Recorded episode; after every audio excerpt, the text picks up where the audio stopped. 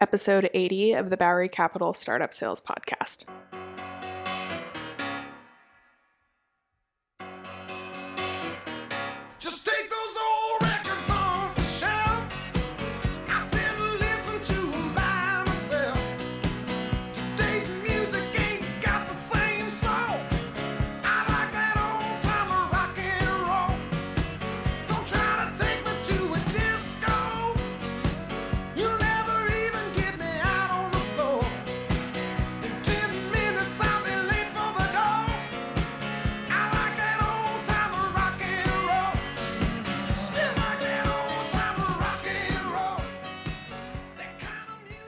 Hi there, and welcome to the Bowery Capital Sales Podcast. Today on the show, we have Shelly McNary from Bill.com, VP of Sales here.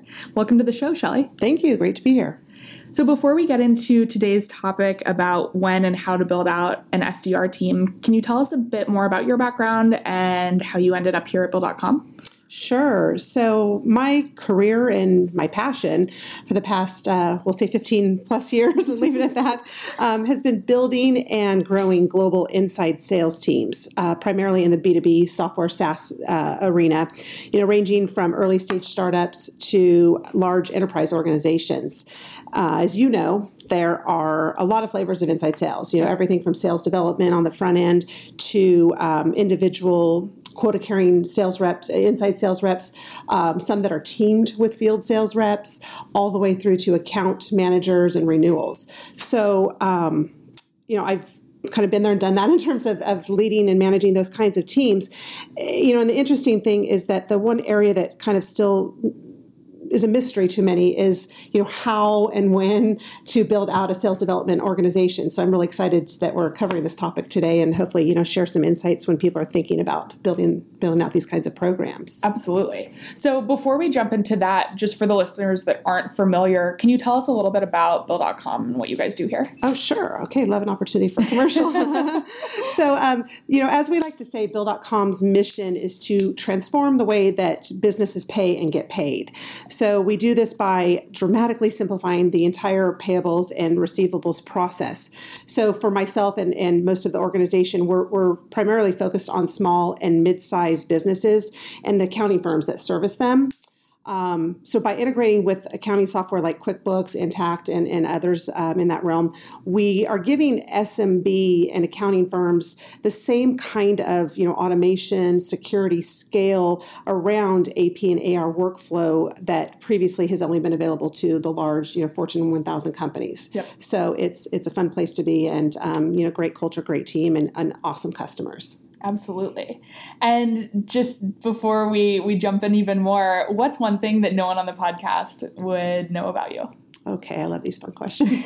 um, I've traveled a lot, so um, 43 countries and counting. My husband and I together, so um, a lot of you know great, fun travel experiences and stories. Absolutely. What was the way. last place you guys traveled to? Um, actually, the last one most recently was Mexico. We spend quite a bit of time there just because it's so close to California. Yep. We're based here, of course, out in our corporate offices in California. Um, so you know, quick trip and sunny place to be. It's nice. I love that. So so let's jump in to how and when to build out an SDR team because I think companies of, of all scales struggle with this. So first and foremost, let's define what a BDR, SDR, MDR should be doing and how they add value to an organization.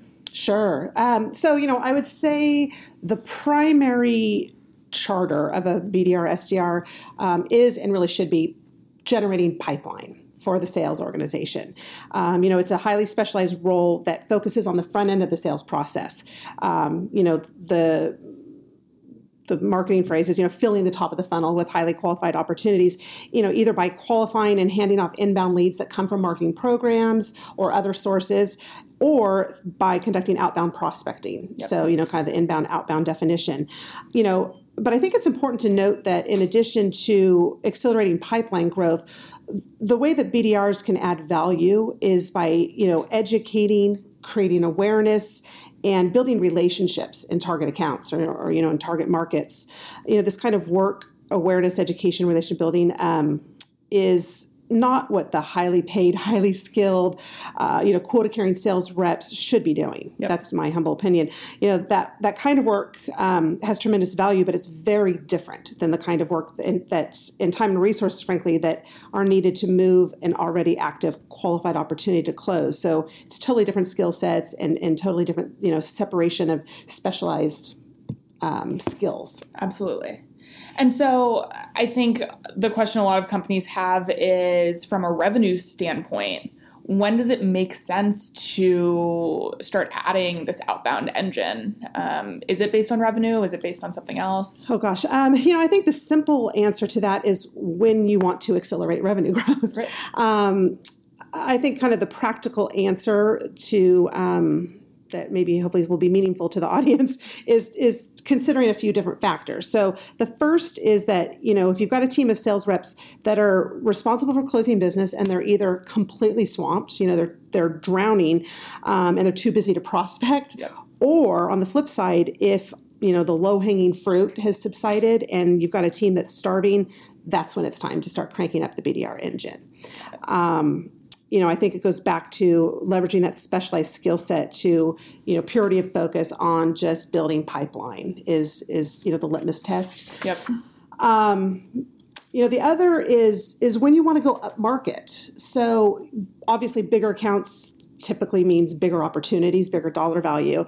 Um, but it also means it's harder to break into. They're typically not the ones that are, you know, raising their hands and and um, showing up at trade shows.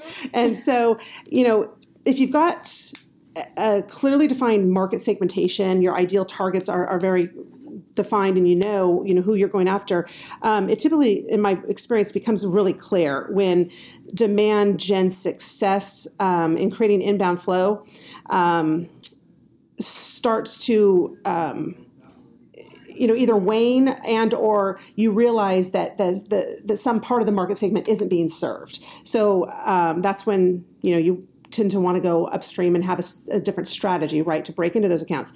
Bill.com and our program is, is really a perfect example of this. So we have an amazing inbound marketing demand gen engine.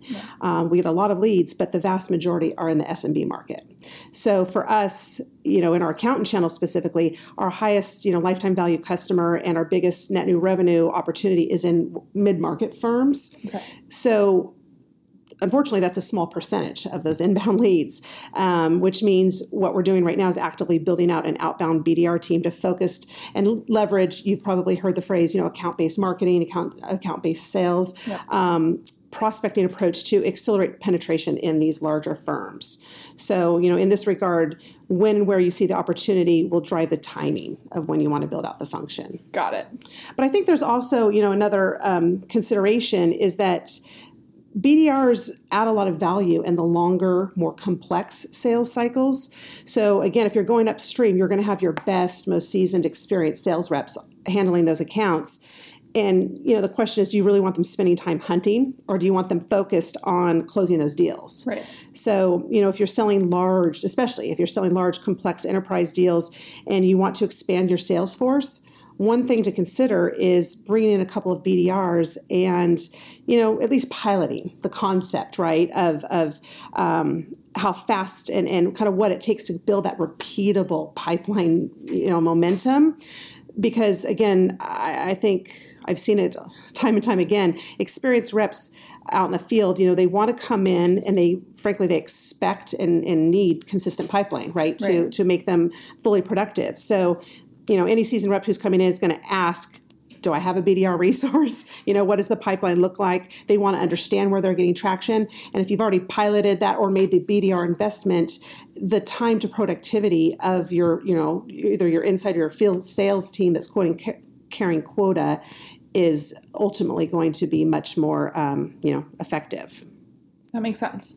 So, I guess the next question would be what kind of profile would you look for based on the infrastructure that's currently in place at, at the company? Yeah, that's a great question. Um, you know, hiring for this role is just a challenge in that, um, you know, a, a lot of companies are embracing this, and so there's just a lot of demand for this kind of of you know talent and function and role in an organization.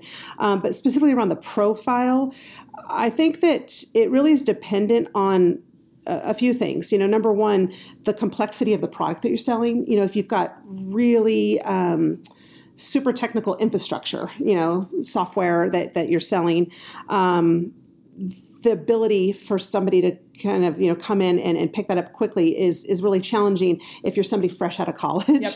and you know you don't have any awareness of basic like IT infrastructure landscape, it'll take a long time to get people up to speed on that. So, like in, in that scenario, having somebody with maybe some domain knowledge, having been you know exposed or trained on um, basic infrastructure, probably is going to be your better bet.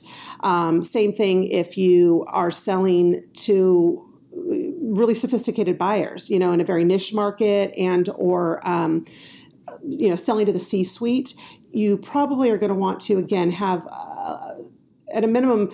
Um, BDRs who've had some basic business experience, you know, again, not fresh out of college, um, where they're kind of just learning the ropes, that they can speak with more confidence, you know, to a, um, a C-level audience and then the other consideration is around career pathing. You know, it's if you've got the the infrastructure. This is another major consideration.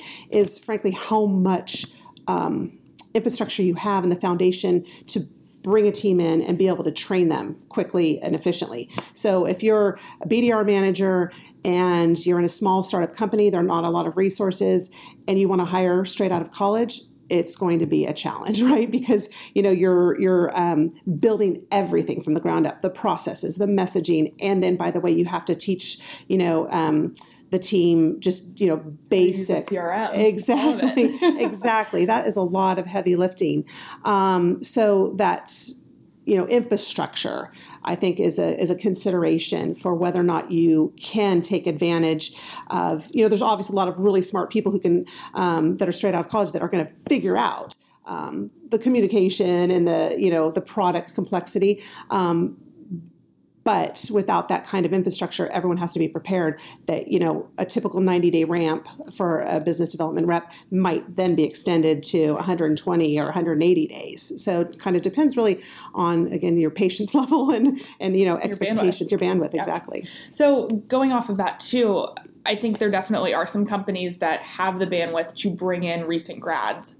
What sort of intangibles should these companies be looking for when they they're looking at someone who maybe doesn't have any previous work experience or sales experience? Sure. Um, you know, I think that the you know, I've recruited straight straight from college, and my experience is that um, people who have done internships, so had some exposure, have had um, some kind of success measurements, you know, in the work that they're doing um, related to whatever field it's in, is is a, a litmus test, you know, basic Yep. litmus test. Um, I think you know it, it's hard to really assess in the interview process. Um, you know, motivated, goal-oriented people. So the way that you can look for that is, um, for example, people who've played sports. You know, that they've found a balance and have been you know highly motivated to be a, an achiever academically and in you know either whether it's sports or debates. You know, extracurricular activities. Right. In other words. Absolutely. So I think those are are um, some indicators of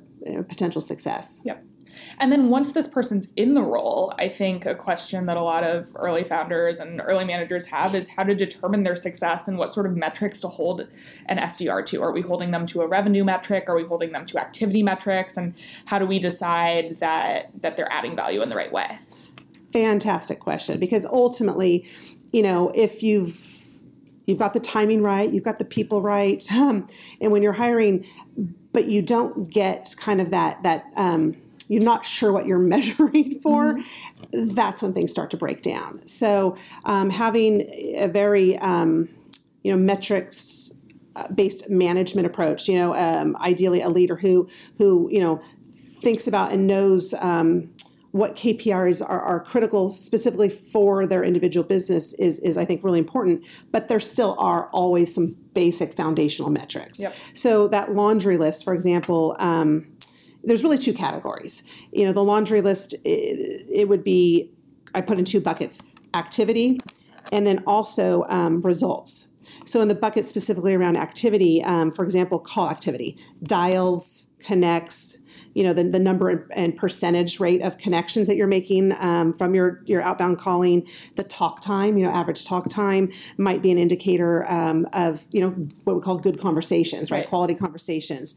Um, email and social outreach. So again tracking the volume and the connect rate in you know a lot of email that's a heavy heavy duty part of the bdr you know um, execution approach these days. You know, there's a lot of debate, and that's a whole other side note we won't go down around. You know, is cold calling dead? Um, you know, is it still a tool that's used? And and um, for the record, I'm a believer.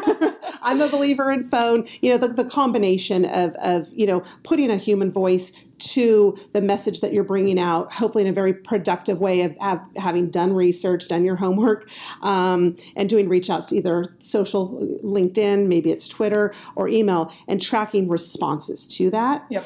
You know, the connects are are really an indicator of what's working. You know, if you're having like a really really low connect rate maybe you're targeting the wrong title or persona you know as we say in the organization. Maybe the messaging needs to be tweaked. So these are all you know indicators of kind of what's working what's not.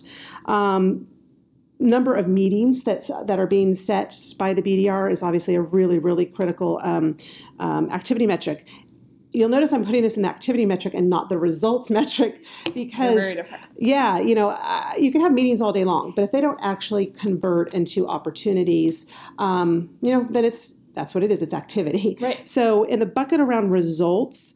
Um, the opportunities being generated, you know, and the percent that are converting from those initial meetings into actual real pipeline opportunities are, are things that you'd want to track around results. The value of the pipeline, the dollar value, um, is important, and then of course where the rubber meets the road is the number and the you know again dollar value of the closed won opportunities that are um, being driven by the BDR uh, function.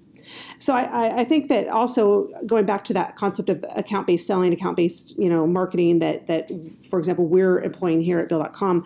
Um, there's going to be some other sets of activity metrics. For example, the number of contacts that you're adding to the database, you know, per account, the number of unique touches that you're having in a target account. Um, how many referrals are you getting? So tracking referrals, especially in, in big, you know, massive enterprise target accounts, and um, you know how many decision maker connects. Actually distinguishing between you know a connect that is maybe um, an information gathering conversation versus a connect with an actual decision maker. Um, those are two very different things. Absolutely. So along the lines of, of you know metrics, um, I think one of the key considerations is to understand the difference between a KPI and a comp plan metric. So I, I've seen that there's um, sometimes a disconnect there, and and one of the biggest challenges is coming up with you know an ideal comp plan for BDR. Right. Um, I have, you know, peers, colleagues, we talk all the time on the subject. Like, what's the best, you know, structure to motivate? split it up? Is it 50 50? Is Exactly. it 40 60? How does that look? Exactly. So, you know, um, I'll, I'll give you a specific, you know, examples of, of those metrics, but I do want to say that it really not one one size does not fit all. Yep. You know, um, I think, for example, if you're a startup and you're just trying to get your foot in the door, having a meetings goal makes sense. You know, let's just get our team in front of the uh, uh, accounts because also in that early stage, you're learning. You're in learning mode. So the more conversations you have, great. So maybe in those the the beginning, you're tying comp to that activity, right? Um, but as you maybe start to mature your business, you're trying to optimize your sales organization's productivity, um, shifting to paying on qualified opportunities that meet a very specific criteria that your team sets, you know, with the, the sales leadership around, um, you know, the classic BANT is, you know, one of them. Right. Um, and oftentimes I would recommend in those scenarios that maybe you have some kind of a validation or an acceptance criteria that you know these qualified opportunities yes they meet. I'm moving forward. This is going into my pipeline as validated by the sales organization. Um, but going back to your your specific question, a, an example of a couple of recent comp plans that I, I've um, had in place are a small component tied to meetings, so let's say around 25%. And then um, I call that kind of the, the volume or the quantity metric. And then the majority, let's say like 75% tied to the um, opportunities that are accepted or added into pipeline. Yep. And that's the quality metric. So again, you know, you might go all in on one or the other. Um, and you'll notice that what I did not say was part of those plans was um, closed tying BDR comp to closed won Right. revenue. That is one of the you know hottest topics that I've seen in areas for debate with CEOs. And it's been a debate for a long time. Absolutely, absolutely. Um, you know, and I get it. The desire to tie well everybody in the organization to results is is you know right, what we want to do, but you know.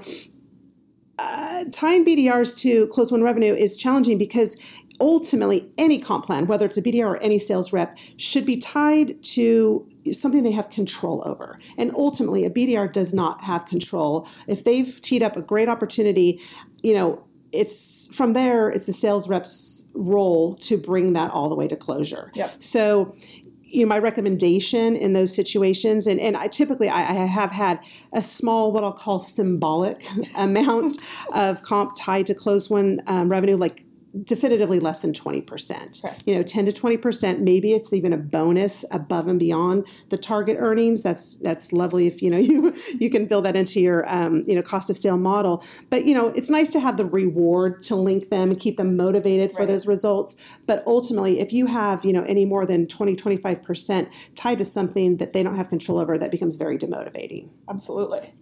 And I think that leads to another point of the the SDR BDR AE relationship and what that ratio should look like. We we hear about one to one in some organizations, three to one. Do you have a formula, or do you have an opinion one way or another on that? Yeah, you know, I think it depends again on the um, the complexity of the sale. You know, the the um, value of the sale. Um, you know, if you've got a six, nine, you know, twelve month sales cycle, having um, a a tighter BDR ratio, even one to one, you know, maybe max one to two ratio, in those situations makes a lot of sense because typically what you're doing is the BDRs are helping you with that land and expand approach, right? They're busy helping um, break into different departments, divisions, lines of businesses um, with and having that that ratio of you know one to two or one to one even um, versus a one to four or one to five Yep.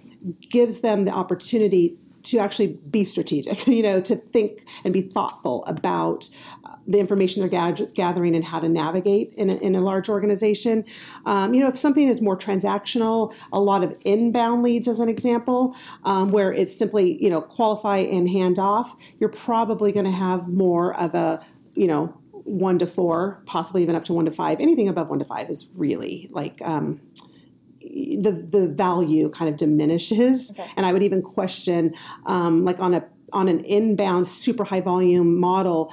Um, sometimes, and especially if it's a short sales cycle, you know, it goes you know either in real time or straight to a closer Yep. so really um, the bdr is going to add the most value when there needs to be some kind of gatekeeping happening on the inbound but certainly um, the outbound the one to two one to max one to three is going to get you your highest Got it. you know value Got it. And then I, pivoting to another part of the organization, how would you structure sales and marketing alignment once this function is in place? So if you're building an outbound BDR function, um, having the sales and marketing alignment is absolutely critical. There are different, you know, kind of metrics um, that you would want to create. In my again, and this is my opinion, with the marketing organization, you know, it's not just around the volume of leads that that typically, you know, they might be tracking to. Um, this is helping build out you know content strategy and a you know campaign and resource strategy to support outbound efforts so as an example here we're hiring a dedicated product marketing manager Yep. to help build programs and resources the bdrs will use in their campaign you know if you're going after a target account you've got a very clearly defined you know account based selling strategy um, you need to have you know assets that are valuable to the to um, help again with that front part of the process educating, creating awareness. And so some of the marketing stuff that's maybe um, um, either if you're focused on like middle of the funnel or super, super high level. Um, you know, in inbound kinds of, of, of, like search engine marketing ads clearly aren't going to add a lot of value to the Right. outbound program. So I would say, um, you know, coming up with with um, webinars and and supporting kinds of you know maybe, maybe even it's having a field marketing resource that's helping do micro events um, breakfast briefings etc out in region where you're trying to build that face-to-face you know relationship or rapport with your target audience Makes sense. Well, any other thoughts on this? I, I think we've we've covered a lot of really important points, but anything else that we should leave the listeners with today? like I said, I think the most important thing is is the the challenge around this is not you know one size does not fit all. So um, you know thinking through your strategy and talking to um, talking to peers, colleagues who have done this before are going to be your best you know your best resources. Um, kind of my Bible, as it were, for for this um, is a book that was written by Trish Bertuzzi, the SDR uh, playbook. It's it's got a lot of great information and, and specific examples of organizations and how they've gone about this, specific comp plan examples and metrics to think through. So that's maybe a tidbit in terms of a, a resource that folks could look into. That's great. Well, Shelly, thank you so much for coming on. We really appreciate it. Thank you.